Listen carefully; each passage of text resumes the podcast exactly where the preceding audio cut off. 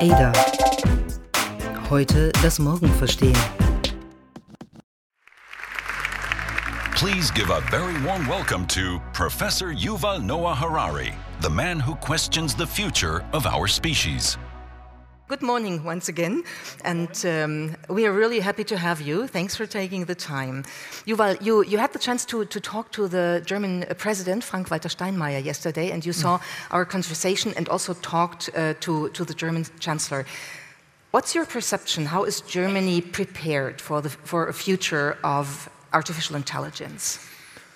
Well, it's now entering the kind of political mainstream. Until a short time ago, uh, most of the political systems in the world kind of ignored or discounted it. Uh, maybe in East Asia, especially in China and South Korea, there was a, um, there were kind of early starters realizing the immense importance of artificial intelligence, uh, which has a lot to do with history. That um, especially China has this trauma of being left behind in the Industrial Revolution and consequently suffering for almost two centuries, terrible two centuries of um, exploitation and violence. And they have like this one mind um, focus that it is not going to happen again. This time we will lead the way. And therefore, they are extremely uh, focused and very hungry when it comes to AI, whereas Europe, until a short time ago, was far more complacent uh, probably because, again, of this historical um, impression that, oh, we have this tradition of leading the world in innovation, in scientific and technological innovation, so we don't have to, to, to, to strive so hard. People with a trauma sometimes uh, can become kind of dangerous uh, because of their uh, radical focus. Mm -hmm. Do we need to um, be worried about the development of China in artificial intelligence? I don't think we need to be, to be worried about the development of any one particular country. I think we should be very worried about the lack of global cooperation mm -hmm. in this field because um, AI has, and all the new technologies, but especially artificial intelligence and bioengineering, have wonderful promises for humankind and also terrible dangers. And the only serious way to counter the dangers is through global cooperation. No nation by itself has any chance of regulating the development of artificial intelligence or of bioengineering. Uh, even if you regulate yourself, let's say, take a, a simple example uh, killer robots, autonomous weapon systems, which is wide, there is a widespread consensus, and for good reason, that this is a terrible idea, mm-hmm. at least in the foreseeable future. But even if you have 90% of the, of the world's countries agreeing to place a ban on the development of autonomous weapon systems, and you have just a few countries, maybe Russia, maybe Israel, maybe Japan, I don't know, who say, no, we continue, then the ban won't work. Everybody, even those who think it's a terrible idea, would be forced to break their own ban because nobody would like to stay behind in this arms race. The only real way to regulate, for example, autonomous weapon systems is through a global agreement. So, what we should be most worried about is not this country or that country, but the lack of global cooperation on this. I'm, I'm totally with you. The only thing is, if I look at the current debate, for example, in Germany and in Europe about the handling of the migration crisis, mm. I have not much optimism mm. in uh, expecting that we will uh, reach a global agreement on uh, the implementation or non mm-hmm. implementation of uh, yep. robotic weapons. I, I, agree. I mean, uh, you should differentiate between what we should do and what we actually do, or what is likely to be done. What we should do is have greater global cooperation because the three main problems of humankind in the coming decades are all global in nature. They are disruptive technologies like AI, are, they are weapons of mass destruction and climate change. Mm-hmm. These are the three main problems we face. All of them are global. None of them can be solved by a single nation.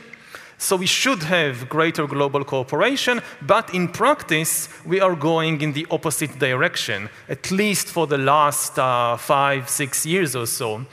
Um, and uh, my fear is, as a historian, is also an historian who is very interested in, in the future. I think that the big danger to humankind is not artificial intelligence, it's natural stupidity.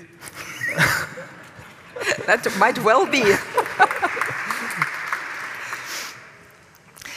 um, I think it was Vladimir Putin who said uh, about half a year ago that mm. artificial intelligence might be the reason for a third world war. How do you relate to that quote? Um, yeah, it, it, it, certainly is a possibility. Again, from, from two different perspectives. First of all, more and more governments are realizing that this is maybe the most important development of our time and there is a race who is going to um, uh, develop faster, who is going perhaps to, monopol to monopolize this field. And uh, if it becomes a competition between nations, then it will increase the tensions uh, and will uh, undermine any, uh, any hope for cooperation. And secondly, if indeed the tensions increase, artificial intelligence and other related technologies might make any conflict, any war, far more destructive. Partly also by destabilizing the balance, the nuclear balance of power. In the previous time when we had this huge technological breakthrough uh, with nuclear energy and with nuclear power, so in the 1950s and 60s, everybody were afraid that this will lead inevitably to a nuclear war which will destroy human civilization. It didn't happen. Uh, what did happen was the creation of a nuclear balance of power, which actually ushered in the most peaceful era in human history. Uh, looking, I don't know about the future, but looking back from 2018, uh, nuclear weapons were probably the most peaceful invention ever, or the one invention in history that was responsible for more peace and harmony than any other invention. Uh, but now artificial intelligence might destabilize this huge achievement of humankind because it will make it much, much harder Oh, we need a NATO for uh, artificial intelligence. We need like, an, an, a NATO for artificial intelligence or a World uh, Artificial Intelligence Organization trying to re-establish that balance you're talking about? Uh, it, it's, again, it's, it's very difficult, at least looking now, to how to re-establish the balance because part of the problem is that if you have a lead in artificial intelligence and machine learning and computer science in general, you might be able, for example, to hijack the weapons of the other side. I mean, in, the, in 1950 or 1960, you at least had almost total control of your own weapons. You knew what you could do. But with advances in computer science, and because all these systems are increasingly based on computers, you can never be certain whether uh, maybe the other side already has all kinds of logic bombs and Trojan horses inside my own system and on doomsday, when I press the button, nothing happens. And this, this inserts a, a huge element of uncertainty into the system. Another huge element of un uncertainty is that a third party can simulate an attack. I mean, there is an attack and you don't know who is actually behind it. Even if the missile is coming from a particular place, maybe a third party hijacked that missile in order to create a conflict, say, between two countries, and actually the third country is sitting on the sides doing like this, ah, we got them. They think they were attacked by one another, but they, they, actually we are behind it, and you don't know. And with these kinds of uncertainties, it's much more difficult. To, uh, because for, for a good balance of power, you need certainty. The more uncertainty you have in the system, the more unbalanced it is and also the greater the temptation for somebody in a particular scenario to press the button before it's too late. You know what? I can imagine current people in power where um, we could hope for that they press a button and nothing happens. That's so true. That's it, it true. Could also be an advantage in a way. It, it could also be an advantage, but, but, generally speaking, if you're interested in a, um, in a long-term balance, then uncertainty is a huge obstacle. Let's try to, to shift the perspective uh, a little bit. Um, talking about weapons and not getting too destructive right mm -hmm. at the mm-hmm. beginning of the conversation. One of the weapons um, um, we, we could uh, use to, to create some kind of balance is our brain, mm -hmm. our intelligence. You, you watched Sophia um, discussing or talking uh, mm -hmm. yesterday evening, and Leah mentioned the, the debate about what kind of uh, artificial intelligence or non intelligence does she um, or mm -hmm. it, robot, represent. What kind of question would you have liked to ask Sophia? Um, well, the thing is that I think that um, it's, I mean, for some particular purposes, like for example, to create uh, robots for the, for the caring industry, to take care of sick people, of old people, then there is a, a good reason to create humanoid robots that look like humans, and it's easier to think that, oh, they're actually human, or oh, they actually have feelings and consciousness and so forth. But more broadly, I think this feeds into a very big confusion that uh, blurs or, or, or, or, makes, it, makes the whole discussion of AI far more complicated than it should be. And this is the confusion between intelligence and consciousness. Mm -hmm. That a lot of people, even in the industry, even in the relevant scientific um, departments, they tend to confuse these two completely different concepts of intelligence and consciousness and lead to the general impression that intelligence means consciousness, and if you have artificial intelligence, it also means artificial consciousness. Now, but intelligence, we should, it's very simple in a way. Intelligence is the ability to solve problems. Consciousness is the ability to feel things. In humans, the two go together. And not just in humans, in mammals in general, the two go together. Mammals solve problems by having feelings. But computers and other machines, they solve problems in a completely different way. And so far, we have absolutely no indication that computers are anywhere, not just anywhere near developing consciousness, developing feelings, but even on the path to developing consciousness and feelings, and it will happen in 20 years or 50 years or 100 years. No, so far there has been just zero development in computer consciousness. There is absolutely no indication that computers have even a tiny bit of feelings or sensations or emotions. And it's, it could be that, you know, it, it's a bit like, I don't know, airplanes and birds. Airplanes now fly much faster than birds, but they never developed feathers. They're just flying in a different way. So mammals evolved towards greater and greater intelligence by way of consciousness our way to intelligence is through the path of consciousness. It goes together.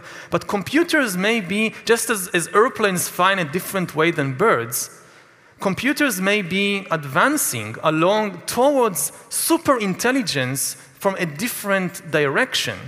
And there is absolutely no reason to think that they will have feelings and emotions and we should have compute, uh, uh, robot rights and, and, and, things like that because ethics is, is really about feelings, is about consciousness. An entity that has no consciousness, it could be the most intelligent thing in the universe. If it has no consciousness, it has no ethical standing. Mm-hmm. So we should be very careful not to, not to contribute to this general confusion. It just makes it easier, like you said, for, for uh, human beings to, to relate to, uh, uh, to uh, a machine uh, if it looks uh, yes. human, but still there is the danger of, of mixing up a lot of things that need to, need to be distinguished. If I get you right, you, you think that um, the human consciousness is unique? It's not unique. Other animals also have consciousness. Uh, baboons have consciousness, pigs have consciousness, rats have consciousness. So it's not something unique to Homo sapiens. But they can't plan for the future, for example. Well, certainly they can. I mean, rats plan for the future, monkeys plan for the future.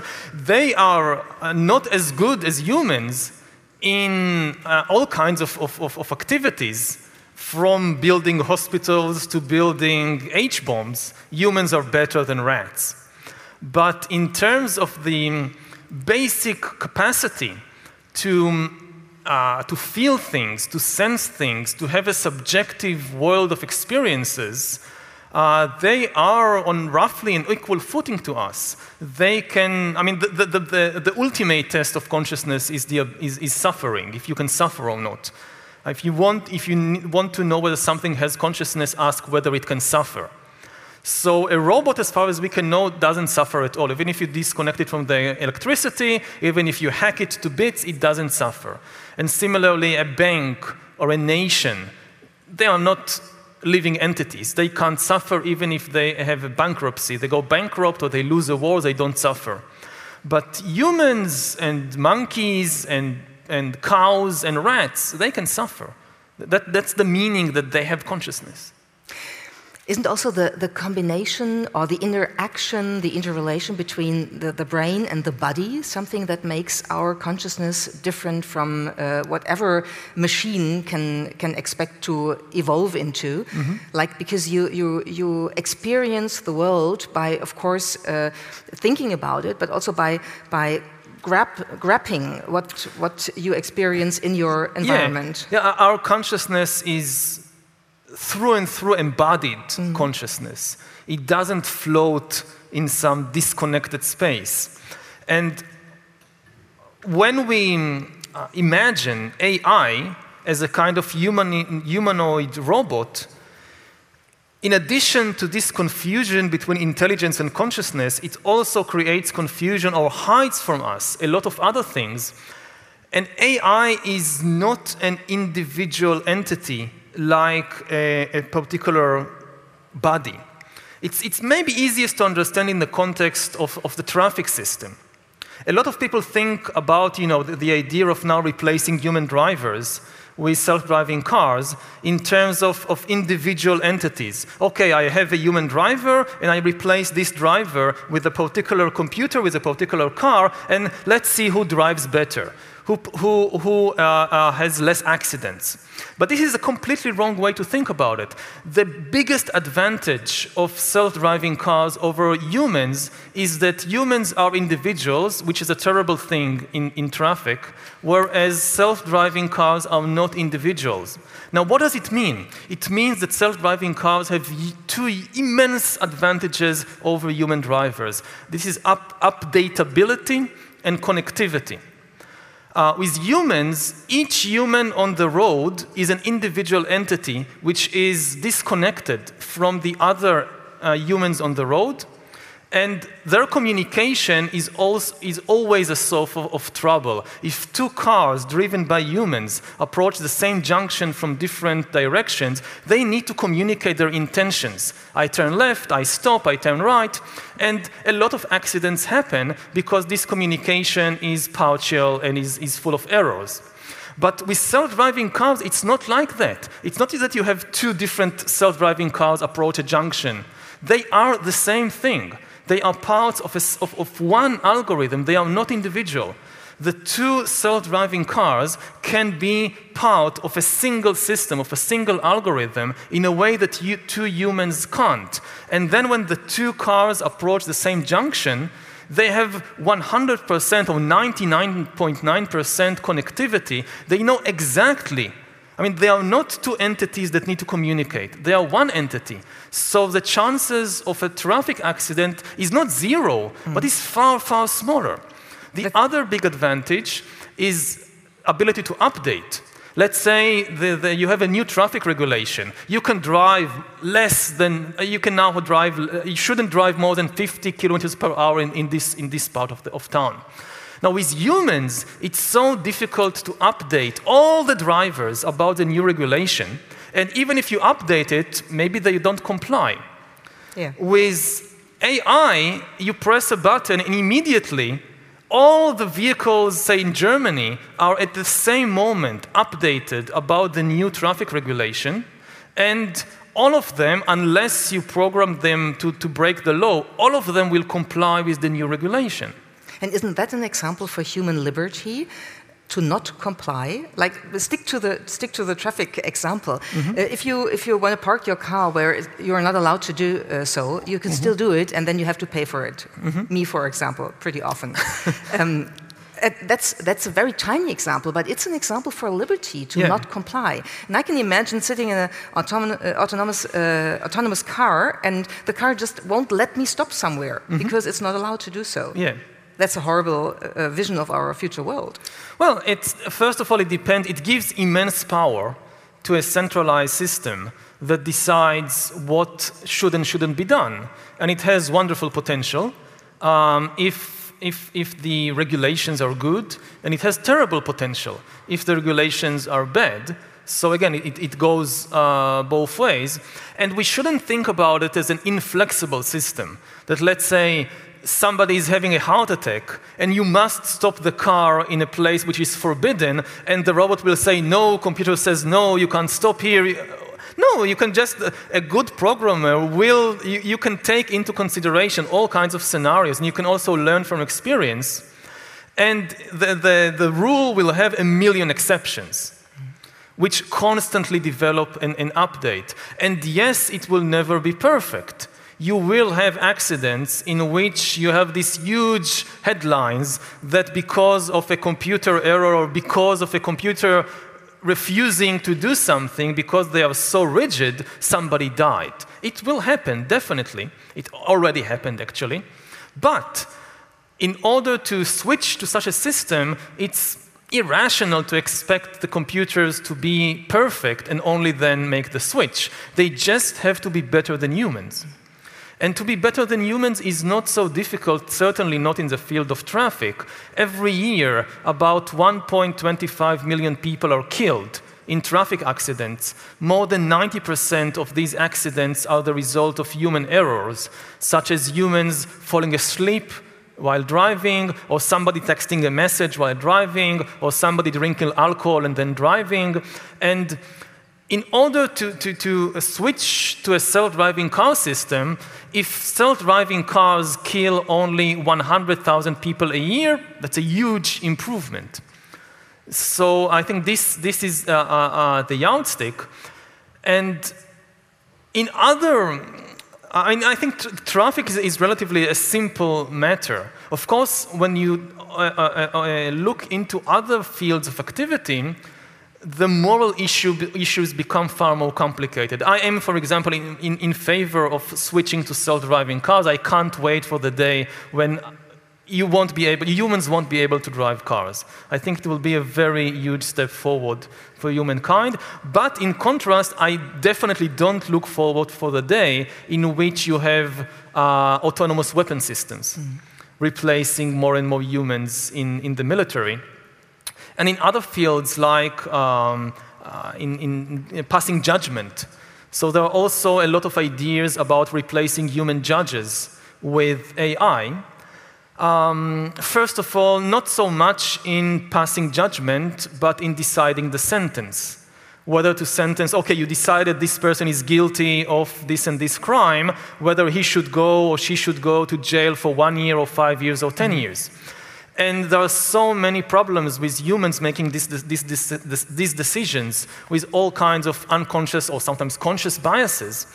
And there are good arguments for, uh, on, in, this, in this part of, of the legal process, just deciding the sentence, in passing more and more of the, the authority from humans to algorithms. But it raises far more complicated ethical problems than, say, self-driving cars. Yeah, but let, us stick with the self-driving cars for one more moment, mm -hmm. because I think it's also a very good example to, to um, show why we shouldn't strive for making artificial intelligence like human intelligence. Mm -hmm. If cars uh, had consciousness or could um, act like a human, they would start to become mean. They, mm. they would start to game the traffic system. They mm -hmm. would start to try to overtake and uh, be quicker than, and we suddenly would have exactly the mess mm -hmm. we mm-hmm. have with humans driving. Yeah. So that, that shows us why artificial intelligence needs to be restricted to uh, that systematic approach like uh, you, you described -hmm. before. Yeah, and again, I think that there is no, here there is very little danger. I, mean, I don't think that cars will become conscious anytime soon. Uh, you know, maybe in 100 years, in 200 years, we'll have the technology. But in the next 20 or 30 years, it's not impossible. We just don't understand consciousness.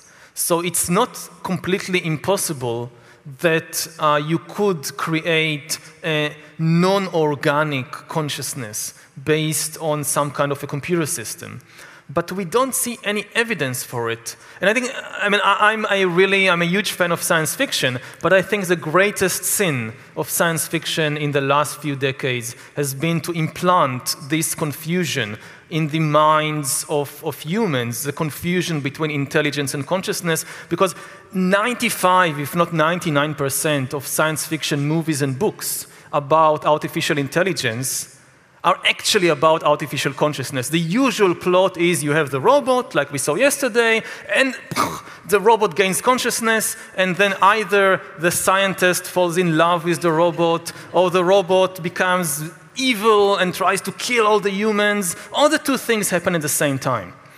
And this is, as far as we can say now, completely irrelevant. It, it's, it's, it's, not, it's, it's really nonsense.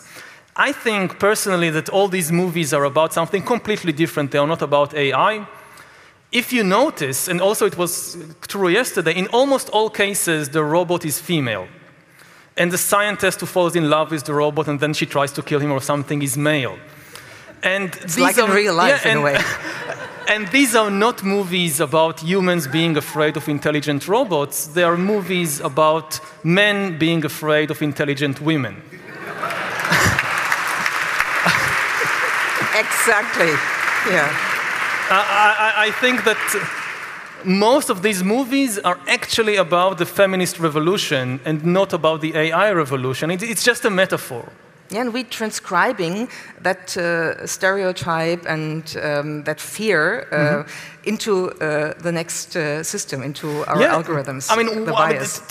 to even uh, imagine that, why should, how can a robot have a sex or a gender? It doesn't mean anything. I mean, for organic creatures, or at least uh, multicellular organic creatures like mammals, then sex and gender have a meaning. But in, in terms of AI and robots, just to think that an AI, an AI has a gender identity, it doesn't mean anything. There's, a, there's an example, not in science fiction, but in real life, which might be uh, quite a difficult uh, one in the light of what you're just talking about, with the sex robots. Hmm. You have um, uh, sex robots uh, that uh, can look like uh, the person you imagine, mm -hmm. like Scarlett Johansson or mm -hmm. Yuval Harari, whoever you, you like to. Sorry for that, but yeah, you can yeah. just order a, a, sex robot that looks like you. Mm -hmm. And we even have bordels with sex robots already, mm-hmm. for example, in Barcelona. What do you think of, of such a development? Is that something that just shows us how peculiar humans sometimes might be, or does it um, even worsen the, the problem of uh, the, the um, incarnation of a robot hmm. like Sophia? Well, I think that the main worry is about the psychological impact on the humans. Uh, there is a huge advantage of sex, sex robots uh, compared to humans who work in the sex industry, which is, again, the robots don't suffer. Mm -hmm. So I heard there was even a case of, I think in Canada, of a man who, who was uh, uh prosecuted for ordering a child sex robot, I think from South Korea or something like that. And they, they kind of made a distinction. It's okay to have an adult sex robot, but not a child sex robot. And uh, you know, in, in terms of the robot, it's just a machine with absolutely no consciousness. There is nothing there. So you can't commit a crime against the robot. There is still a huge ethical issue with what is it doing to the psychology of the person. Uh, of the human in, involved there. And this should be a, a, an important consideration. But luckily, we don't have to worry about what is it doing to the robot because it's not doing anything to the robot. At least not to the robot. Yeah. Hmm? At least not to the robot. Yeah, again, to, to the human and how he, how he or she other, afterwards relate to other humans and what is it doing to the personal development of that particular human, that's a big, that's a big issue that we should think about carefully. But we don't need to get involved in the discussion of what is it doing to the robot because it doesn't do anything to the robot. The robot doesn't, it's, it's not conscious. It can't mm -hmm. suffer in, in, any way. You said before, you could imagine that like in 100 years or, or so, um, there could be something like an artificial consciousness. Mm -hmm. What, about, what does that do to the concept of free will for humankind? Hmm. Um, well, the, the, the, discussion about free will is really, you don't need futuristic scenarios of artificial consciousness to uh, be engaged with it or to, be, to worry about it. As, as far as I understand, even today, our present scientific knowledge points out in, in very clearly that free will is a myth. It's a, it's a fiction. It's like belief in soul or belief in God. It's a myth we have inherited from previous generations, from previous era. It's an empty concept. There is nothing like free will in nature. Science knows of only two kinds of processes in nature, deterministic and random. And when you combine the two, you get probabilistic processes. But there is nothing like freedom in humans definitely have a will, just as rats and monkeys have desires, they, they want all kinds of things. And if by free will you mean the ability to freely exercise your will, to do what you want, I want to drink this water, I take it, I drink it, yes, in this sense there is free will for humans, for rats, for baboons, for all mammals. But if by free will, and this is usually the, the deeper meaning, you mean the freedom to choose your will, there is no such thing. You, nobody has any freedom to choose his or her desires, his or, or her will. And um, I think that the more we understand how humans function, the more clear it becomes. And actually, you can witness it yourself very easily. Just if you try to focus, you know, close your eyes and just try to focus on what is happening inside me now and try to notice the next thought that pops up in your mind, the next desire that pops up in your mind. Where did it come from? I didn't choose it freely. It's not that I choose freely, oh, now I will desire to drink water, and only then the desire to drink water pops up. No, it pops up for reasons that I usually have no idea what they are. But you and, can make the decision not to drink the water. But the decision, it's, this decision too, is based on things that I don't choose freely. Maybe I'm a control freak and a desire pops up and I say, No, I won't do it. Did I choose to be a control freak? When was it in my history that I made this decision? And you can say, okay, in, at age 12, you read this book about self improvement or whatever, and you read that people who have very strong uh, self control, they succeed in life. And then you said, yes, I want to be a self controlling person. But why did you, reading this book, made this decision, whereas somebody else who read the same book did not make this decision. Ah, because there was some predisposition which is the result of genetics, or which is the result of your personal history, of the combination. No matter how back you go, every decision you make is based on tendencies, on uh, desires that you did not choose freely. And I don't think we don't give up anything when we give up this um, uh, illusion of, of free will. We just give up an illusion. And it's, I think it's very important, especially in the world of today, to go beyond this illusion because people who have too strong a belief in their freedom of will are the easiest people to manipulate. Mm-hmm.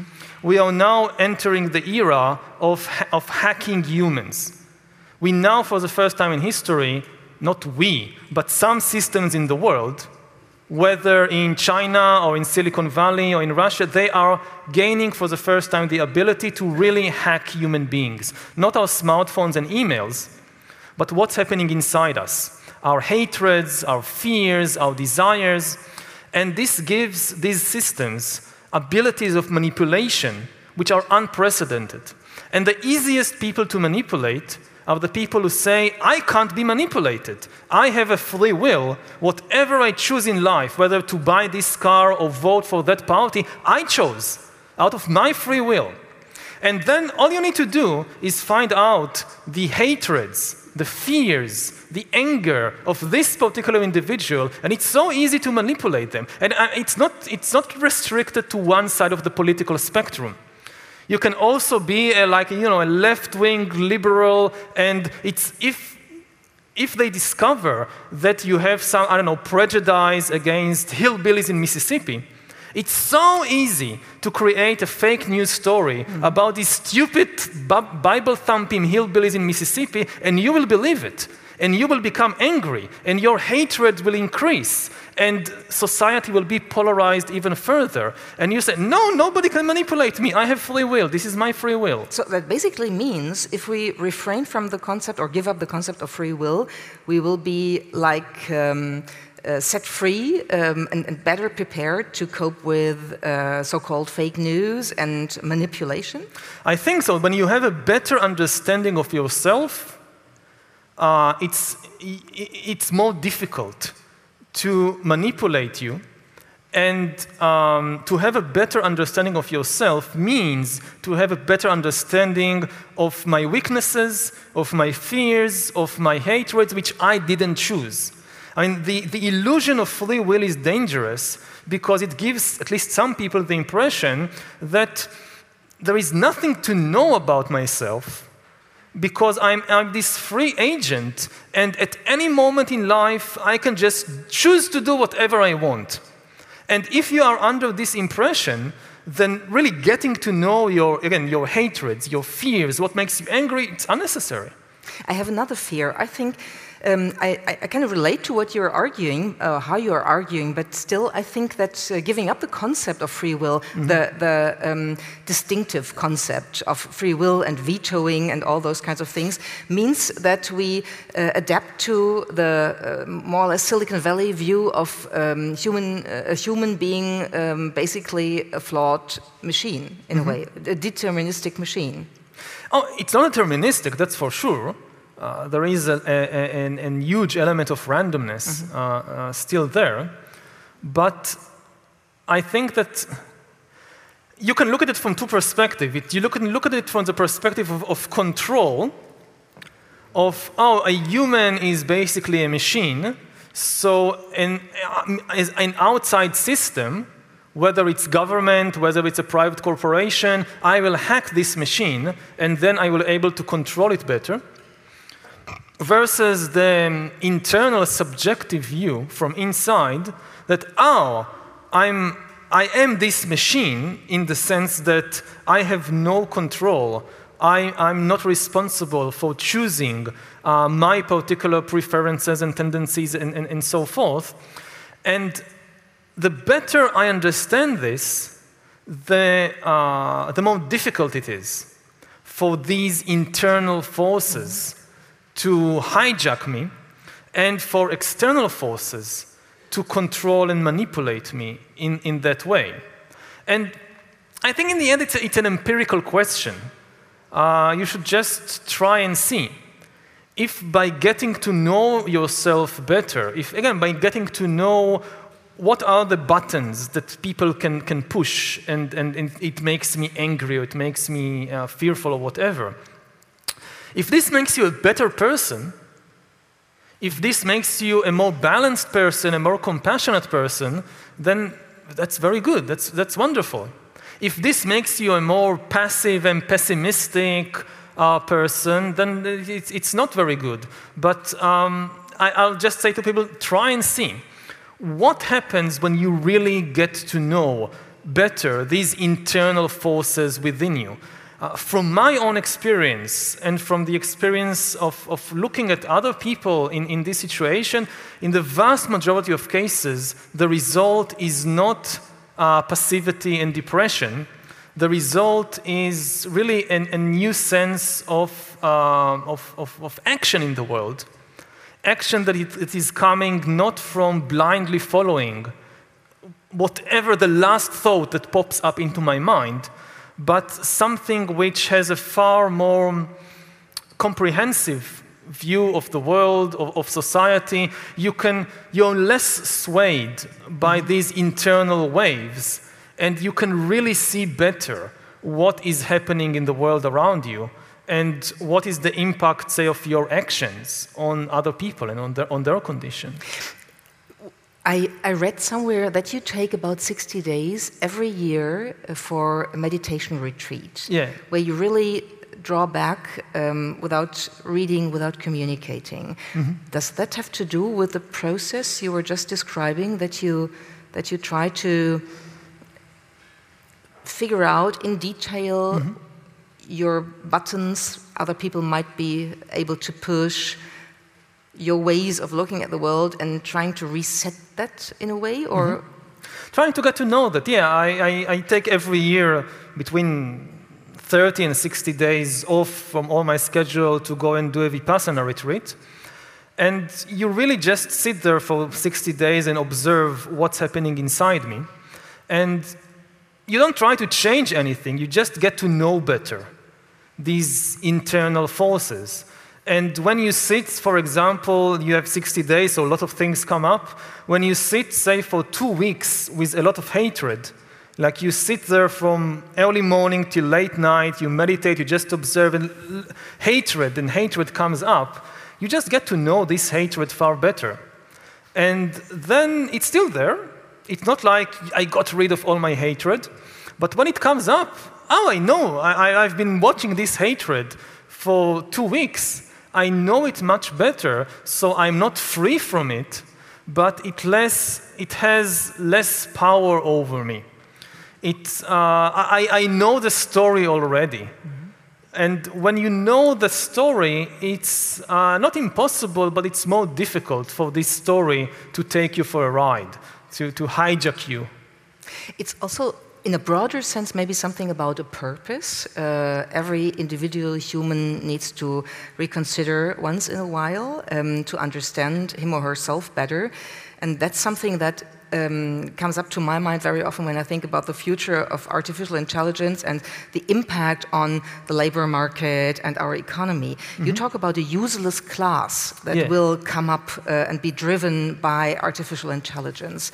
What do we do about that? Where do, the, do people get their purpose from if there's no work anymore? Well, we need to differentiate two different problems. Um, first, what will happen to the job market? And the general agreement is that you, we will have a complete disruption of the job market in the next few decades because of AI. Lots of jobs will disappear. Probably some new jobs will appear the biggest problem will not necessarily be an absolute absence of jobs. It will be the problem of retraining, reskilling, and reinventing yourself. That you're a 50 year old taxi driver, you just lost your job because there are no more jobs for human drivers. There are all these self driving cars. But there are new jobs, let's say in designing virtual reality games how do you retrain yourself and reinvent yourself at age 50 um, as a designer of virtual reality games? And for that, you need both a lot of external help, say the from the government.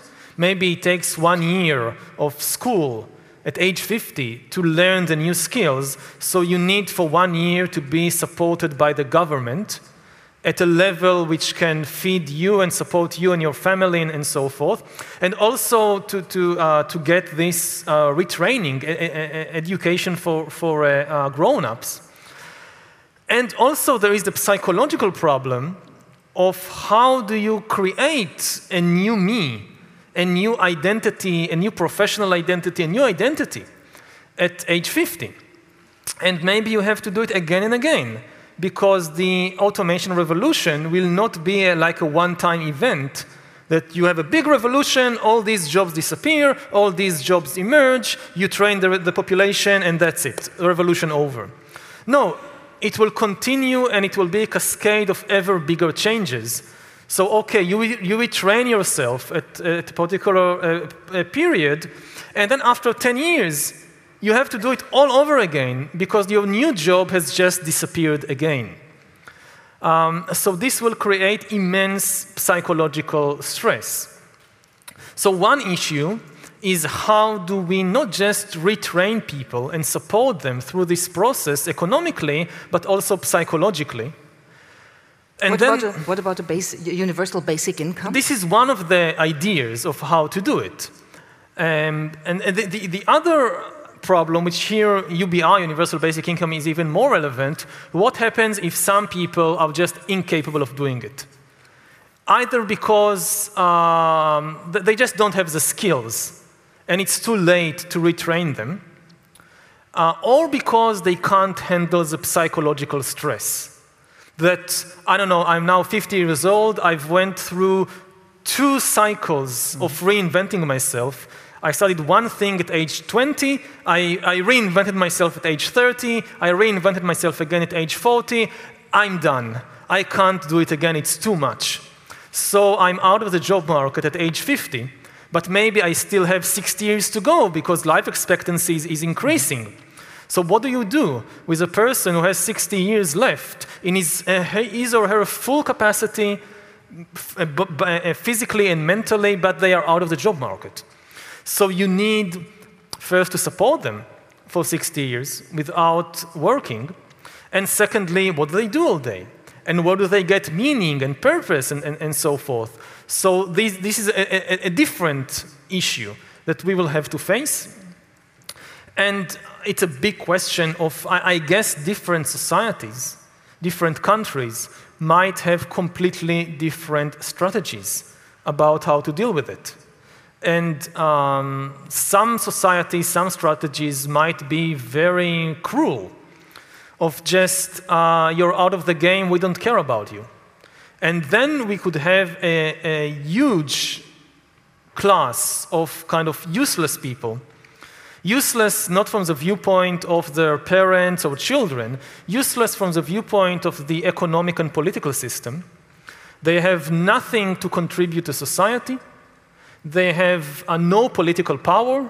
The political system doesn't care about them. They don't have the power to stage a revolution to resist. So, what happens with all these millions? It's not a prophecy, it's not an inevitability. It depends on choices that different societies might make. Yeah, it, dep it depends on choices, very, very important. Otherwise, uh, that would be really depressing if yeah. uh, that would be uh, an automatism. Um, we will be opening up to, uh, to your questions in a minute, uh, so prepare and think about what you would like to know from uh, Yuval Harari. My last question um, to, is to your books. You wrote a, a, big book on history of mankind, you, you wrote a big book um, about uh, our future, Homo Deus. Mm -hmm. And your next one is uh, coming out in September 21 uh, Lessons on the 21st Century. Mm -hmm. So, maybe in a few brief words, what's your basic analysis of mm. our uh, current times? Well, the, the new book, uh, 21 Lessons, is, is really, it, it, ta it, it takes the insights from the long view of the past and from the long view of the future to look at current affairs, at issues that are now in the headlines, whether it's uh, the rise of nationalism, the immigration crisis, terrorism, all these issues. Let's take a look at them from the really broad perspective. So it doesn't have a, a single thesis or a single storyline. It looks at a, a, variety of current affairs affair issues from this long-term uh, uh, perspective. Maybe then, if, we, if I still try to, to kind of summarize it, maybe at least one of the key messages is that all the main problems of the present era of, of current affairs are really global problems mm-hmm. and can have only global solutions. There is no local or national solution to any of the major problems of the world. So there is still a lot of room in the world for nationalism, for local patriotism, um, but to solve the really big problems, no nation can solve climate change by itself. No nation can, by itself, regulate the dangerous potential of bioengineering or artificial intelligence. As we said before, it's enough if just one nation decides to take a high risk, high gain path, like developing autonomous weapon systems, and all the other nations will be forced to follow it. So, to, uh, as against the current trends, I think the only real hope for humanity to um, uh, avoid the worst case scenarios is by building stronger global ties. It's not a global government, it's not a global empire, it's just more global loyalty and global cooperation. And it's no local solutions, and that might also be a message to Bavaria in these days. um, so let's go um, on with uh, questions from the audience. We have, uh, have mics out there. Please introduce yourself very quickly and please ask questions and do, don't do co referee uh, statements. Who's going first, please? Uh, hi, my name is Luis Hahnemann. I have a question regards with, with all your knowledge you have gathered in the last you know, years. What would you say, what's the easiest and best way to, even if it sounds cheesy, to make the world a better place? Like, what roles do you see? One is maybe like you as being an advocate of how you see the future. What other roles do you see? Um, well, it depends who you are in the world different people can make different contributions. There is no single magic bullet that everybody should do this.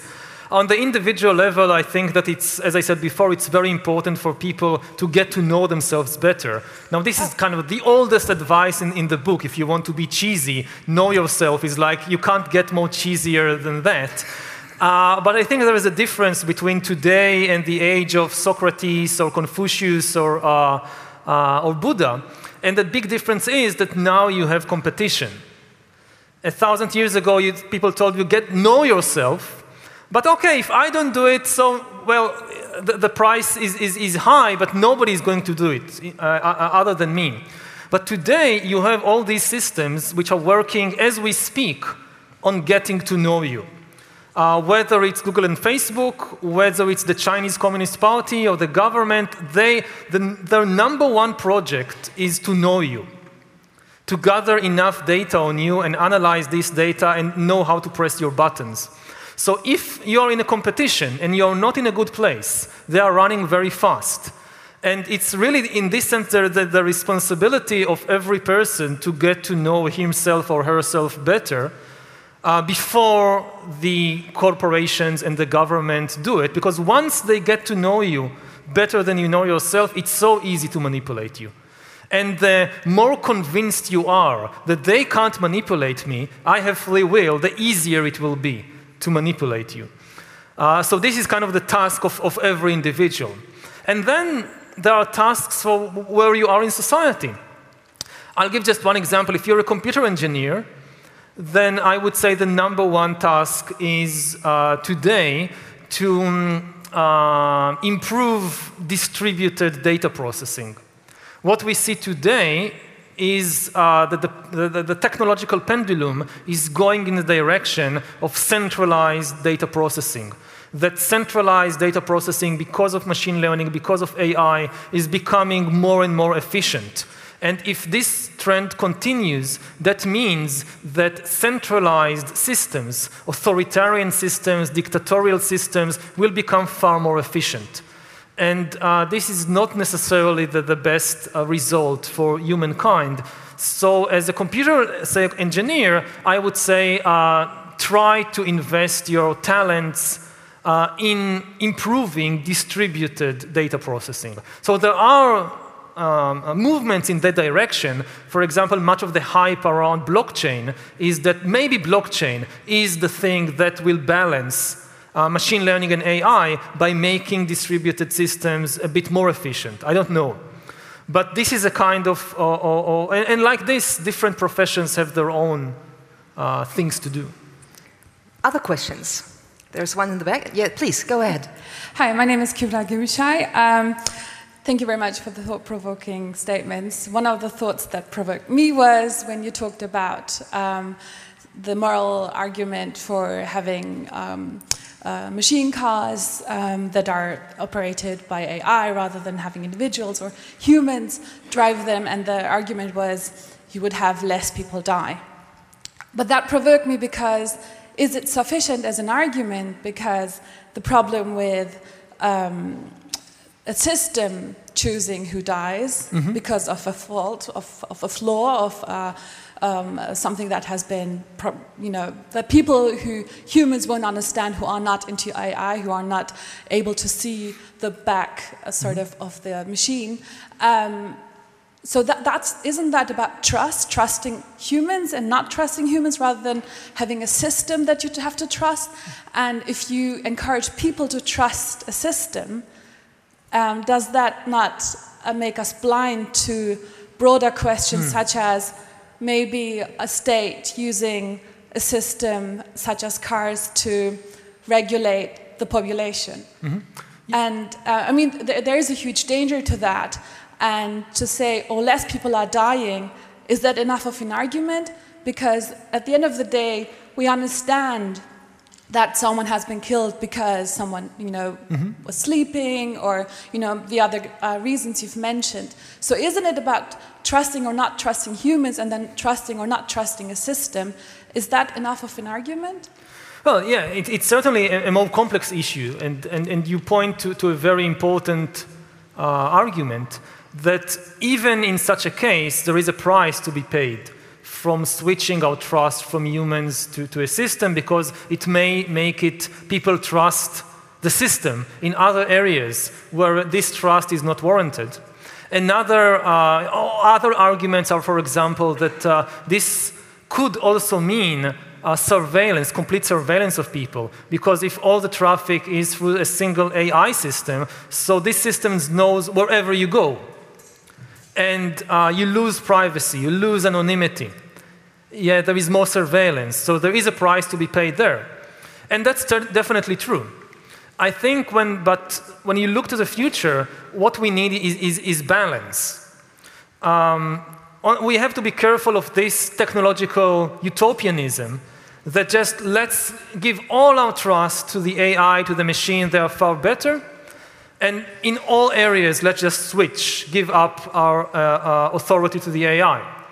And the other extreme is that when whatever suggestion is made to improve things with AI or robotics, just to see all the potential dangers and develop this hysteria or paranoia and refuse in any, any field. I always wanted to stay with humans. And we are not there even today. I mean, more and more, like in airplanes, 90 something percent of the time, it's an automatic system.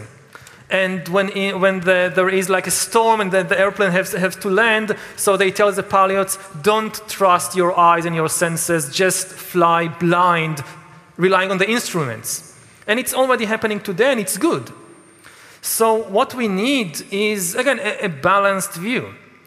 To not make sweeping judgments, always do like this or that, but take every case into consideration and weigh the options uh, and I think that, again, in the case of traffic accidents, uh, at least for me, it's quite clear that the um, advantages are bigger than the disadvantages. So we still need to solve a lot of difficult problems. What happens with privacy? Would this system be able to, to follow us and, and, and transfer this information to the government or whatever, or not? We have to think what happens if there is an accident? Who is responsible? Who can we sue in court? But um, it shouldn't make us, just uh, because of these fears, completely give up the opportunities of, of the new technology. One more question. Oh, we have a lot of. Can we can we maybe collect two or three questions and then uh, make a roundup? Is uh, that yeah, yeah. yeah, is that okay? So we have Frank, we have uh, someone in the back, and here, here on the right hand side. We take the three questions. Please be very brief. So, Yuval, uh, what's your pick on Germany in all the discussion, what's going on in the world? Okay. okay. there is one, and over there, there was a question as well. Willem Schmund, just a short question. Um, you mentioned and made it very clear that the solution for uh, the challenges that are arising with artificial intelligence uh, needs to be taken on a supranational level, not on a national level. And there are examples in history Geneva Convention, nuclear non proliferation, uh, United Nations, uh, that those models can actually exist and work. And from all the conversation and exchanges and meetings that you are having and that you had throughout the last couple of days, do you feel that there is any nation or institution or person that is actually taking the initiative mm. uh, to create and enact such a supranational body, just in order to understand with how much pessimism or optimism I mm. need to leave, actually. Okay. Was there some question? Simone Menne, in uh, Homo sapiens, you wrote that females are, for biological reasons, inferior. Do you think, looking into the future, that it's still true? Oh, I don't remember ever writing something like that. I, I said that the most common explanation that some people give for the inferior position of women in most human societies in history, legally, economically, politically, is that they, these people say that women are biologically inferior. They are weaker, they are less smart, and, and so forth. And then I try to explain to the best of my ability why this argument is nonsensical and that there is no uh, scientific uh, basis for this argument. If at all, then the, biologi- the, the, the, the real question is the opposite. Uh, what science now seems to indicate is that power in human societies is based above all on cooperation.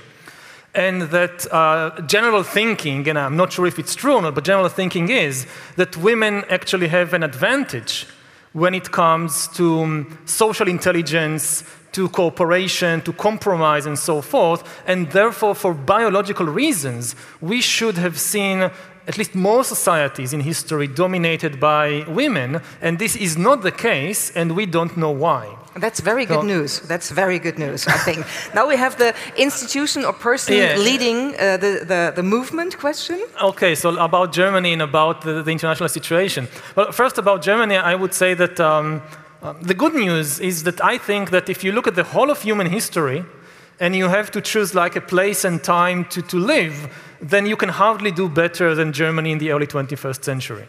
I mean, people often don't realize it because they take for granted what they already have. But this is one of the best places ever to be in. Still, there are many problems. I'm not saying it, it's perfect. It's just when did humans ever had it better?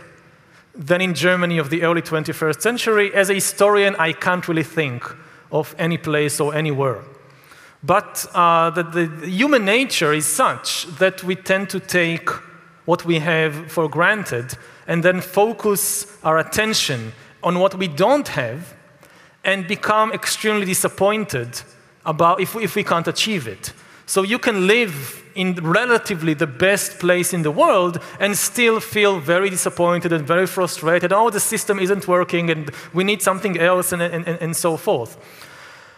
Um, regarding the, the, the, bigger international situation and, and also where Germany is, is in, in that context, so in the last few years, the, the, the trend is very negative in terms of the chances for global cooperation and, and global loyalty. And I have no idea. I mean, again, I, I can say with a lot of certainty, at least personally, that in order to survive and flourish, humankind needs stronger global cooperation, but this is, doesn't mean that this is actually what people will do.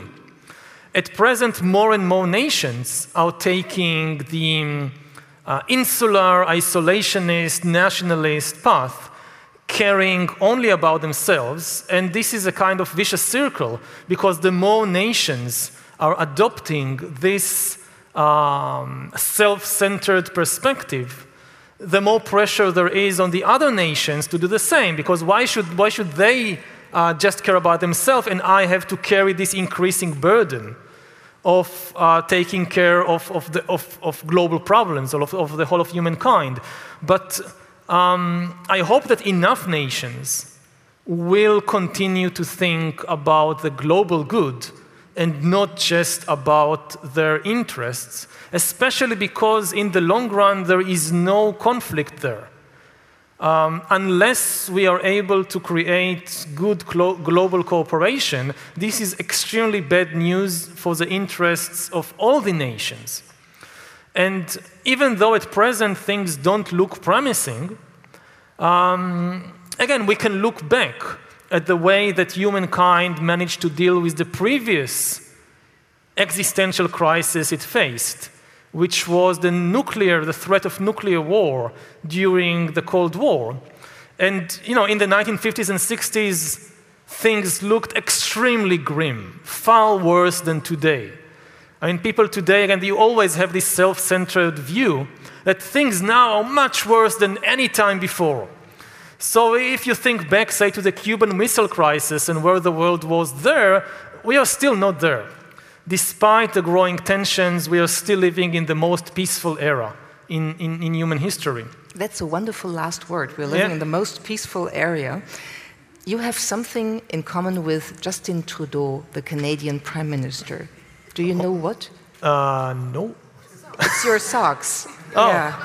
It's really? your socks, and I would like to take them as a, a symbol in a way that all we, we need to debate uh, mm. about the future of AI and humankind and all the critical and maybe sometimes dark parts of it in between, there's always a colorful and delightful little spot we can find. Well, the, the thanks for that go to my husband. He chose the socks. So. Yeah, then thanks to your husband.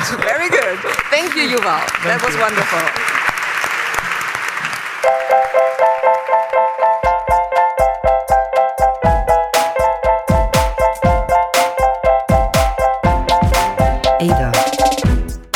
Heute das Morgen verstehen.